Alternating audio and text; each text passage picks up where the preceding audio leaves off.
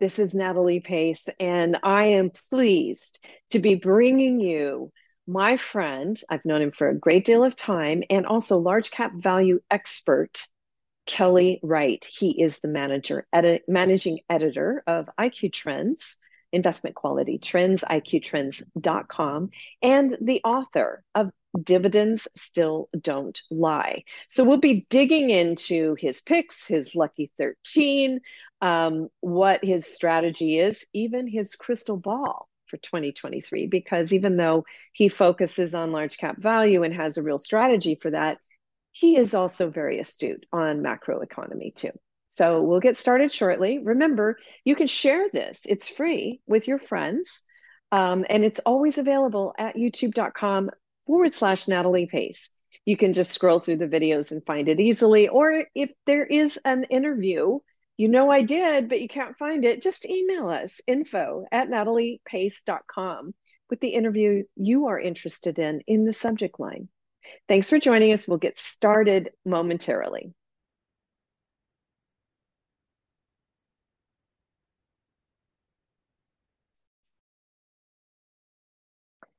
All right, Kelley, I really want to know if you polished up your crystal ball, and if so, what are you seeing for 2023?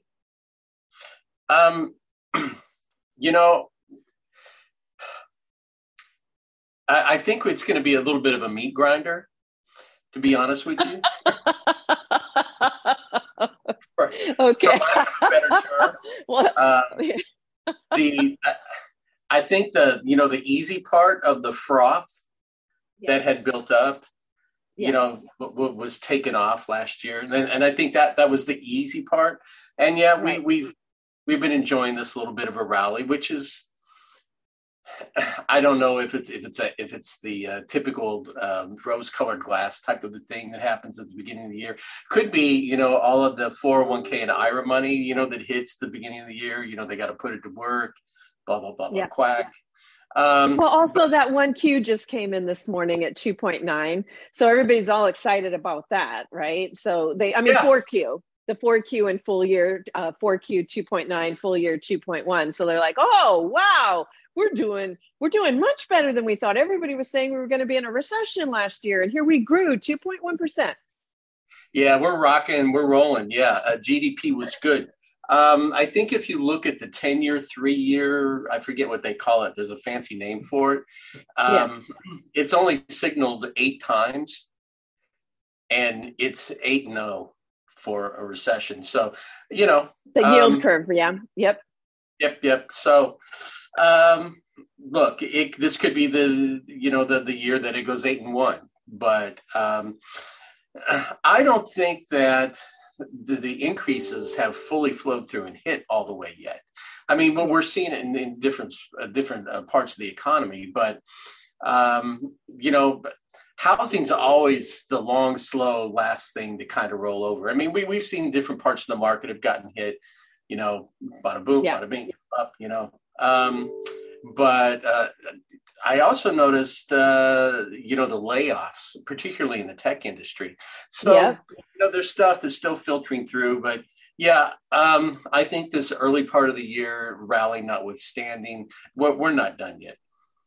Well, also that kind of leads me into your area of expertise, which is debt and leverage. Look, um, you know, all the everybody, everybody that had a pulse got money in 2020, including all the corporations, right? So, are you at all concerned about um, both debt and leverage? And then we'll talk more about valuations. We talked about some of the frost being off, but let's talk about the debt and the leverage first. You know, Geraldine always used to say the debt is the albatross that hangs around your neck. okay. Um, and a lot of that debt was acquired, yes, at, at lower rates, but yes. some of it, some of it's been rolled over, some of it's been refinanced. It's going to be tougher to carry it. Okay, especially if um, if earnings get compressed. You yes. know, so yeah, and leverage is a, is a double edged sword. Um, leverage is great at the bottom when things are starting to turn and go back up. You know, that's when you can really, yeah, wow, pedal to the metal and go crazy. Um, yeah. Yeah, when we're in a rising interest rate environment, though, and an economy that is agitating to slow down, yeah, uh, I think you got to be careful.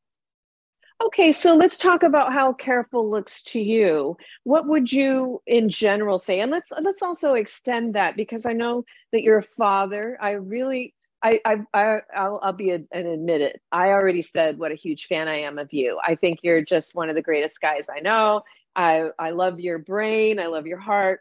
Um, so let's talk intergenerational wealth. Like, what do you think is one of the most important things for someone your age to do and also we're seeing with the kids and their college loan debt and, and a world that doesn't really add up for them and their budgets what do you think they should i mean obviously i'm asking a soundbite here and we could talk about this for days but what do you think in general your generation versus your kids? Well you know my generation got a huge generational transfer. Okay. Now that was an entirely different mindset from that generation prior to, to, to mine. You know, yes. a lot of them were influenced by, you know, the depression, you know, and they, they were much more prudent and, um, you know, even skimpy, if you will, you know. Yeah.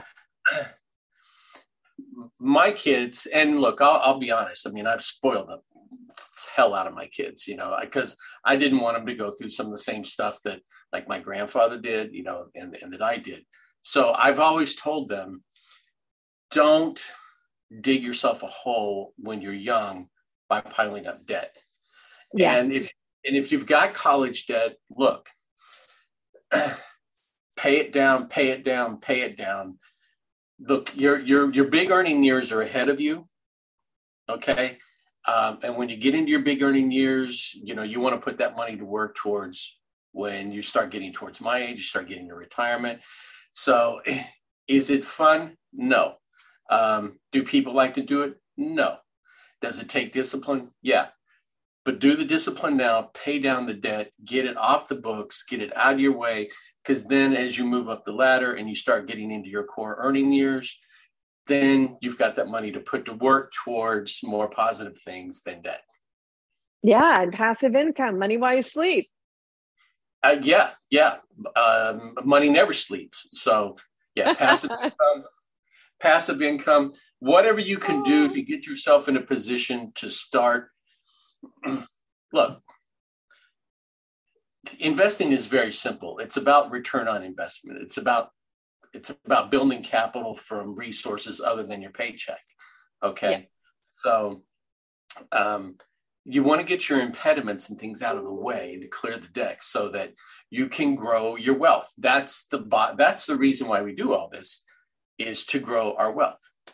Exactly. Okay, so let's talk about our generation then because if we're heading into a meat grinder of a year, how do we protect ourselves? Because as we all know in this been in this industry long enough market timing doesn't work. Because if market timing we would have thought last year we were going to be in a recession when we had those first two quarters of negative growth. So sure. market timing is not a good strategy. Maybe being all in um, even on your you know your index which outperforms the s&p might not be a great idea if you're age 60 or older or maybe even age 50 or older. What would you do uh, or what would you say to people that are closer to retirement? Okay, so this this in part gets into how the, the way that you're wired. Okay, yeah. um, we all have a, a pain threshold. Okay, I think the most important thing that all investors can do is first off is know yourself, know who you are. Um, you have to have a philosophy about investing that you can live with. You know, I, I talk to people all the time about the pillow test. If when your head hits the pillow, the last thought on your mind before you drift off with the Sandman is your portfolio, you probably have too much risk. Okay. Mm, I like so, that. No, you you've got to know who you are. And then there's um, so a lot of people they they think, oh, I can handle X decline in my portfolio. They I always can, think that when the markets are hot, though. They never think that in the apocalypse. Until your butt is in the frying pan and you can, and you can feel the sizzle, that's when you find out what your risk tolerance is. Yep. so, yep. Yeah. So know yourself and and and and understand what risk means to you. Okay. There's a difference between um, being in in a high quality company that might temporarily be down because of something ancillary that that's that's not fundamentally wrong with the company. It could be just you know the the market's in a correction. Okay. Yeah. Yeah. But if there's nothing fundamentally wrong with your company, um, and the cash flow is fine and the dividends are safe, you know, you you can you can withstand a paper, quote unquote, paper loss, a paper decline. But a, a loss isn't a loss until you take it. Right.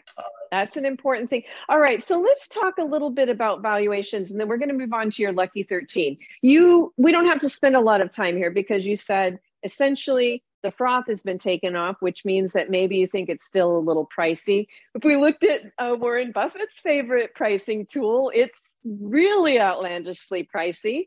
And, uh, you know, Shiller's CAPE ratio is very high as well. So, what do you think about uh, valuations? Actually, when I was looking at some of your Lucky 13 picks, their price earnings ratio is better.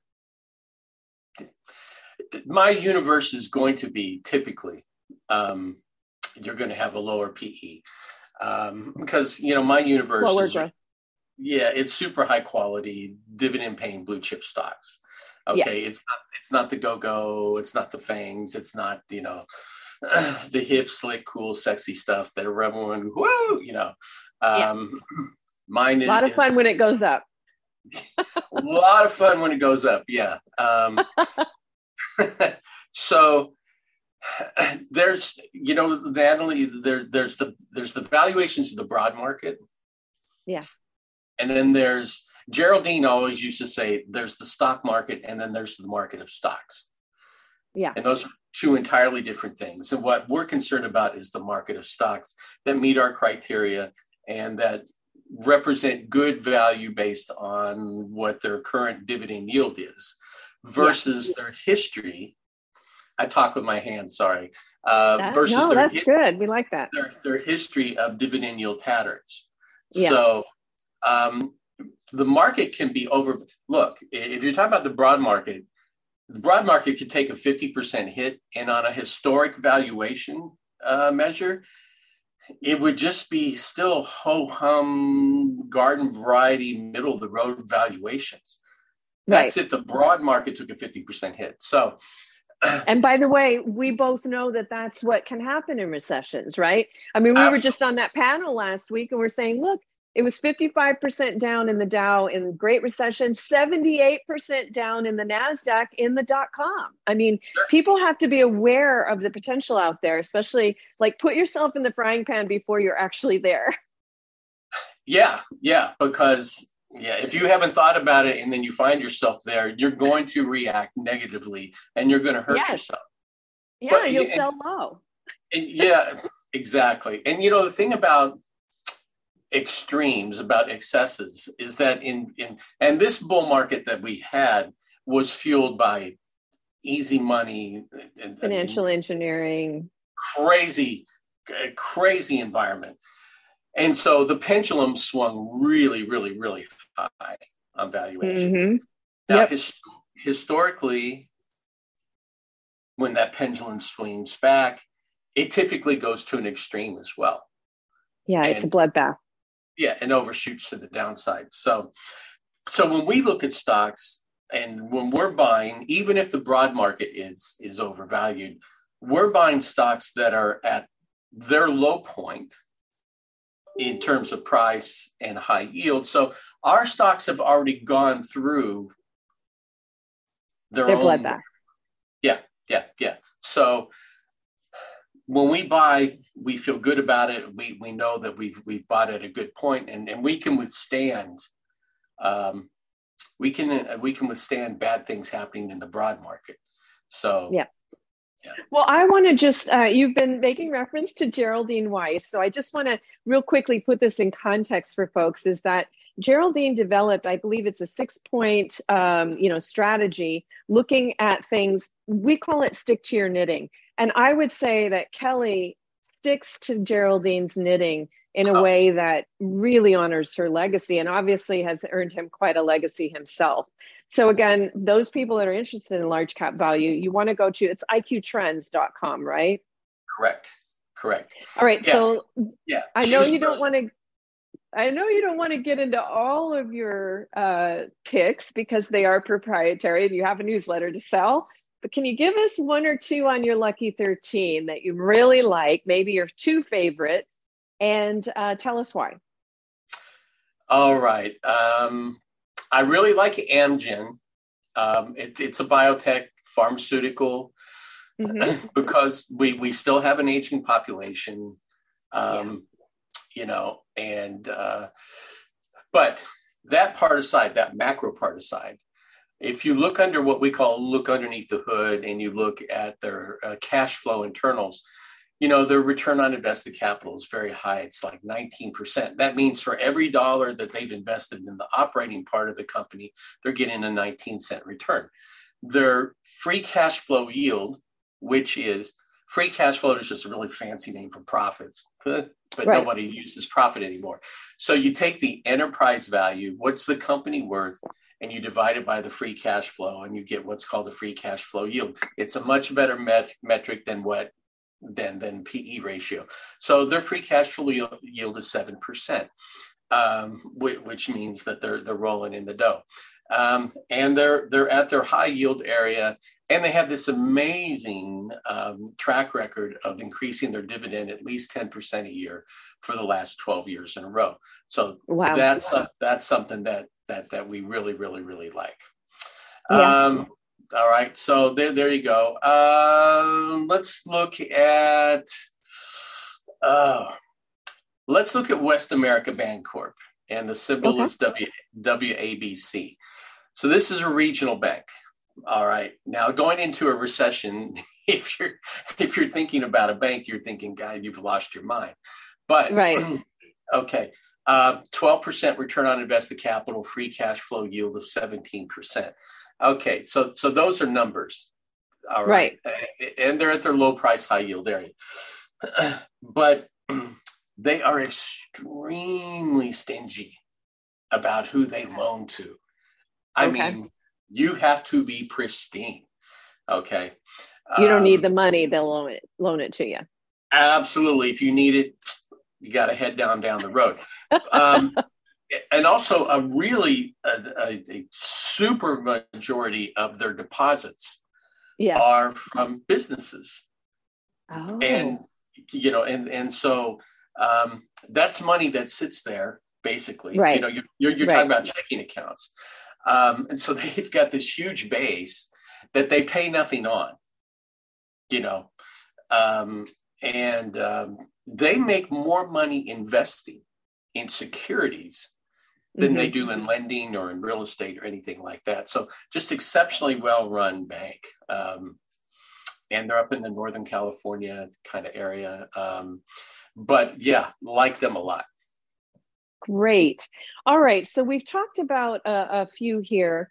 I wanted to ask you about something. I, I noticed that 3M was on your list, and this is just getting again more into looking in the crystal ball down the road, we just heard an announcement that they are going to end forever chemicals. And probably the reason for that is they've been sued and they may have up to like 30 billion in legal liabilities. They make about 6 billion a year. Do you does your system account for anything like that where there may be you know i know you have philip morris on there. So was there a point where geraldine and or you said hey you know, this is an industry right now that looks good on paper, but what I'm seeing in the crystal ball headed down the road may be some headwinds that um, are less comfortable. Yeah, you know, look, uh, life happens, and yeah. Um, you know, tobacco is a little bit different industry uh, because human nature hasn't changed a lot since the Garden of Eden. Um, people like we have a lot of pleasure seekers people like their stimulants. They also like their barbiturates, you know, so thus right. alcohol. Um, back in the day, we, you know, my grandfather used to call them the sin stocks. Um, yeah. And another friend of mine used to say, sin is in. How do you spell sin? F U N.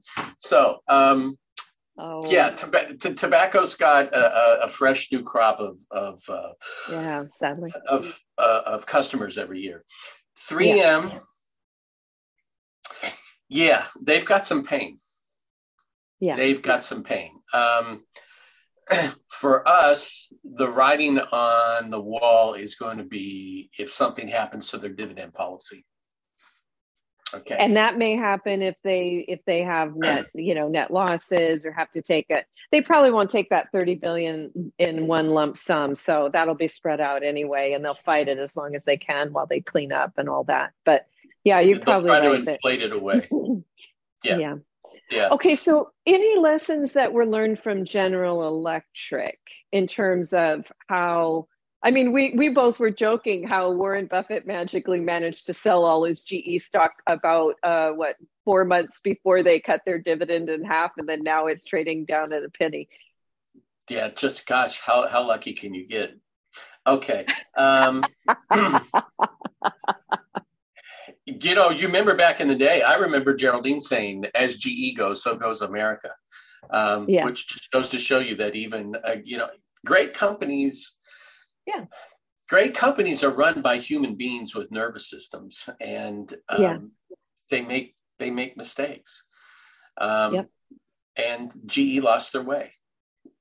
You know, yeah. it's, it's very simple. They got away from what they did best. AT and T is trying desperately to join that club. you know, that's another one. Yeah, I mean they've got they've got one of the most marvelous franchises in the world with their wireless business. My God, yeah. just stick to yeah. what you do so well. Yeah. Instead of you know, yeah. So HBO, HBO Max. Well, listen. Um, I mean, I loved a couple of things you were saying there. First of all, I just got a notice from Howard Silverblatt that he they're booting AT and T out of their S and P dividend aristocrats list. So, yeah. is it still on your list, or have you given it the boot? About two years ago, when um, S and P dropped their quality ranking from a yeah. B plus down to a B. Um, quality ranking is one of our six criterions, and oh, okay. you have to you have to have a B plus or better to stay in our universe. Right. So AT&T is in what we call the faded blue chips. Those are stocks okay. that used to be in our universe, but um, either because their quality ranking got uh, lowered yeah. below B plus, or they didn't meet their earnings or dividend growth right. uh, parameters. So yeah, um, we we haven't yeah we, we we haven't looked at AT and T in a long time. Verizon's another one. They're they're in the yeah. of chips, you know. Yeah. So yeah, these uh, companies that were founded, I think, you know, if they were founded before 1980 and they had pensions, OPEBs, and that such thing, they may have the more debt. All right. Any last words of wisdom from uh, from you, Kelley? We we're all ears. wrap wrap us up. Okay. Um, investing is a business. It should be treated as a business. It's not a casino. It's not a lotto ticket. Okay. if you were going to go buy a business down on Main Street, what's the first thing you want to know? Is how am I going to get paid? Yeah. Okay.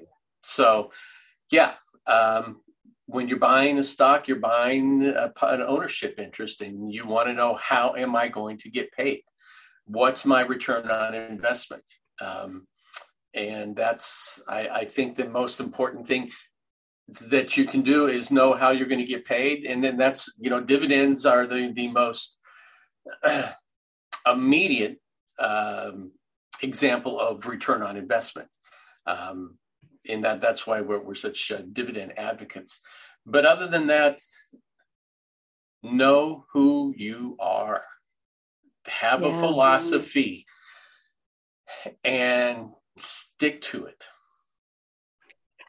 And I, you know, I want to circle back because I wanted to kind of highlight this. You know, when you were talking about Geraldine, and she has an extremely great track record, her system, you do, you know, nobody is 100%, right? So we oh. also have to recognize that. And, you know, I always liken it like the beautiful woman that sees only the zit on her face. You know, she, she's leaning into the mirror, all she sees is the zit. And, you know, if she just looked back and saw the, herself the way all of us see her, she would see this beautiful woman. And so, you know, have a plan that doesn't look, you know, where you, you don't expect yourself to be perfect, right? Well, look, if there was a perfect system, the market would cease to exist because everybody would adopt it and the market would go. It would, yeah, it would go. you know, there's, yeah, there's some fundamental. I think there's some fundamental things you can do. I'm, I'm a big believer in fee-based financial planners, not, you know, financial planners that necessarily are are product people that Oh, right. do a plan by okay. So um, there's certain things that you need to understand. Um, know what your budget is. know know what you're spending money on, when and where. Okay, and then you know you need to have a retirement budget. And look, yes, some of us are butchers, some of us are bakers, some of us are candlestick makers and if you need help with this there's there's people out there and they're worth the expense they're worth the time to help you get organized to help you get disciplined then once you know what your financial picture looks like okay you do a really good job about this. You you you're more into um, allocation and and, yep. and looking at and looking at the whole picture. You know I, am just looking at, at the equity part because yep. that's where we live you know. Yep. But when, when someone comes to us i assume you've done all of that work and now you want me to help you with the equity portion. Right. But you need to know all of that stuff. Uh, and you know um, life insurance health insurance these are important things especially if you are responsible for providing for the needs of someone else okay? Yeah. What if something happens to you?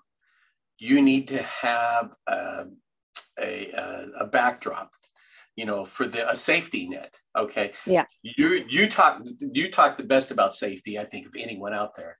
Um, i assume Thank that you. it's been done. I assume that it's yeah. been done but people need to be reminded um, i have five children you know? Yeah. So so you're these things are things you do yourself. You're not you're you're telling them what you do yourself. And this is something I really am grateful because before when I uh, in you know led into you i said look this is kelley he's a large cap value guy right and i think that's important is like you know you don't want to use kelley's tools which are amazing in his area of expertise and think that you're using it to protect wealth you're using this to grow your wealth and to take on yes. that extra little bit of risk for added performance. And again, I do you can brag about yourself here because I do know that your performance is better than the S&P 500. So those of you that think I'll just put S&P index in my large cap value, you might be missing out by not um, checking out what Kelley does. And do go to iqtrends.com. Kelley, as always, um, we'll have to do this again. I really, really admire you. As you well know, I'm a uh, super fan of you, and I'm very, very grateful for you joining me today. It's always a pleasure. I'm at your service anytime. You're one of my favorites. And I think what you do in terms of education and, and helping your folks, it's absolutely necessary. There's not, she's one of the good people. All right. Oh, she's one you, of the best Kelley. in the business. And um, what you do is very, very important. So I am a big fan of yours. Well, thank you. Thank you. Appreciate it.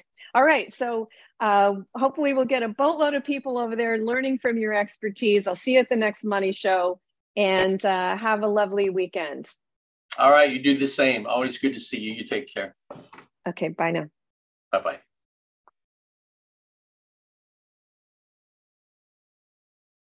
All right, everybody. And thank you for joining me today with Kelley Wright. Again, he has a good system. It was developed, you know, almost 40 years ago by his predecessor. Um, and also, you know, he is keen on making sure that you understand how to use his tool. Um, and he's a good man. So I, I hope that you take all that he says and visit him, especially if you're interested in large cap value. For those of you that know me as the author of The Power of 8 Billion, It's Up to Us, and also as Put Your Money Where Your Heart Is, I will say that if you choose to invest in that way or get a large cap value fund in the US, you are investing in a lot of polluters. So if you're interested in putting your money where your heart is and making sure that you're greening your portfolio, there's another thing too, and I have talked about this uh, both in video conferences and in blogs. ESG investing is missing the E. Value investing in the US missing the E as well.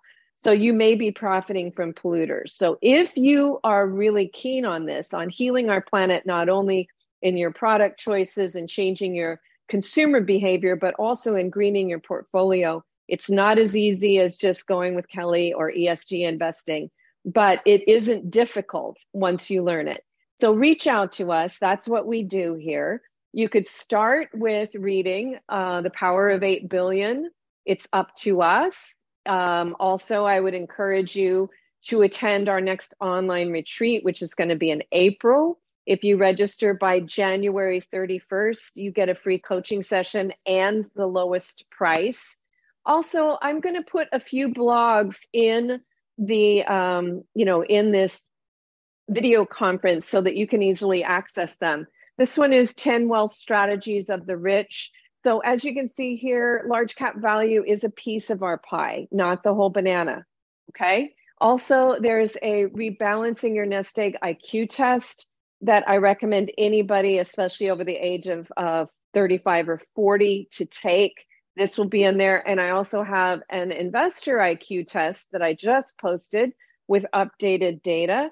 And that's right at in uh, nataliepace.com forward slash blog. So again, thank you so much for joining us today.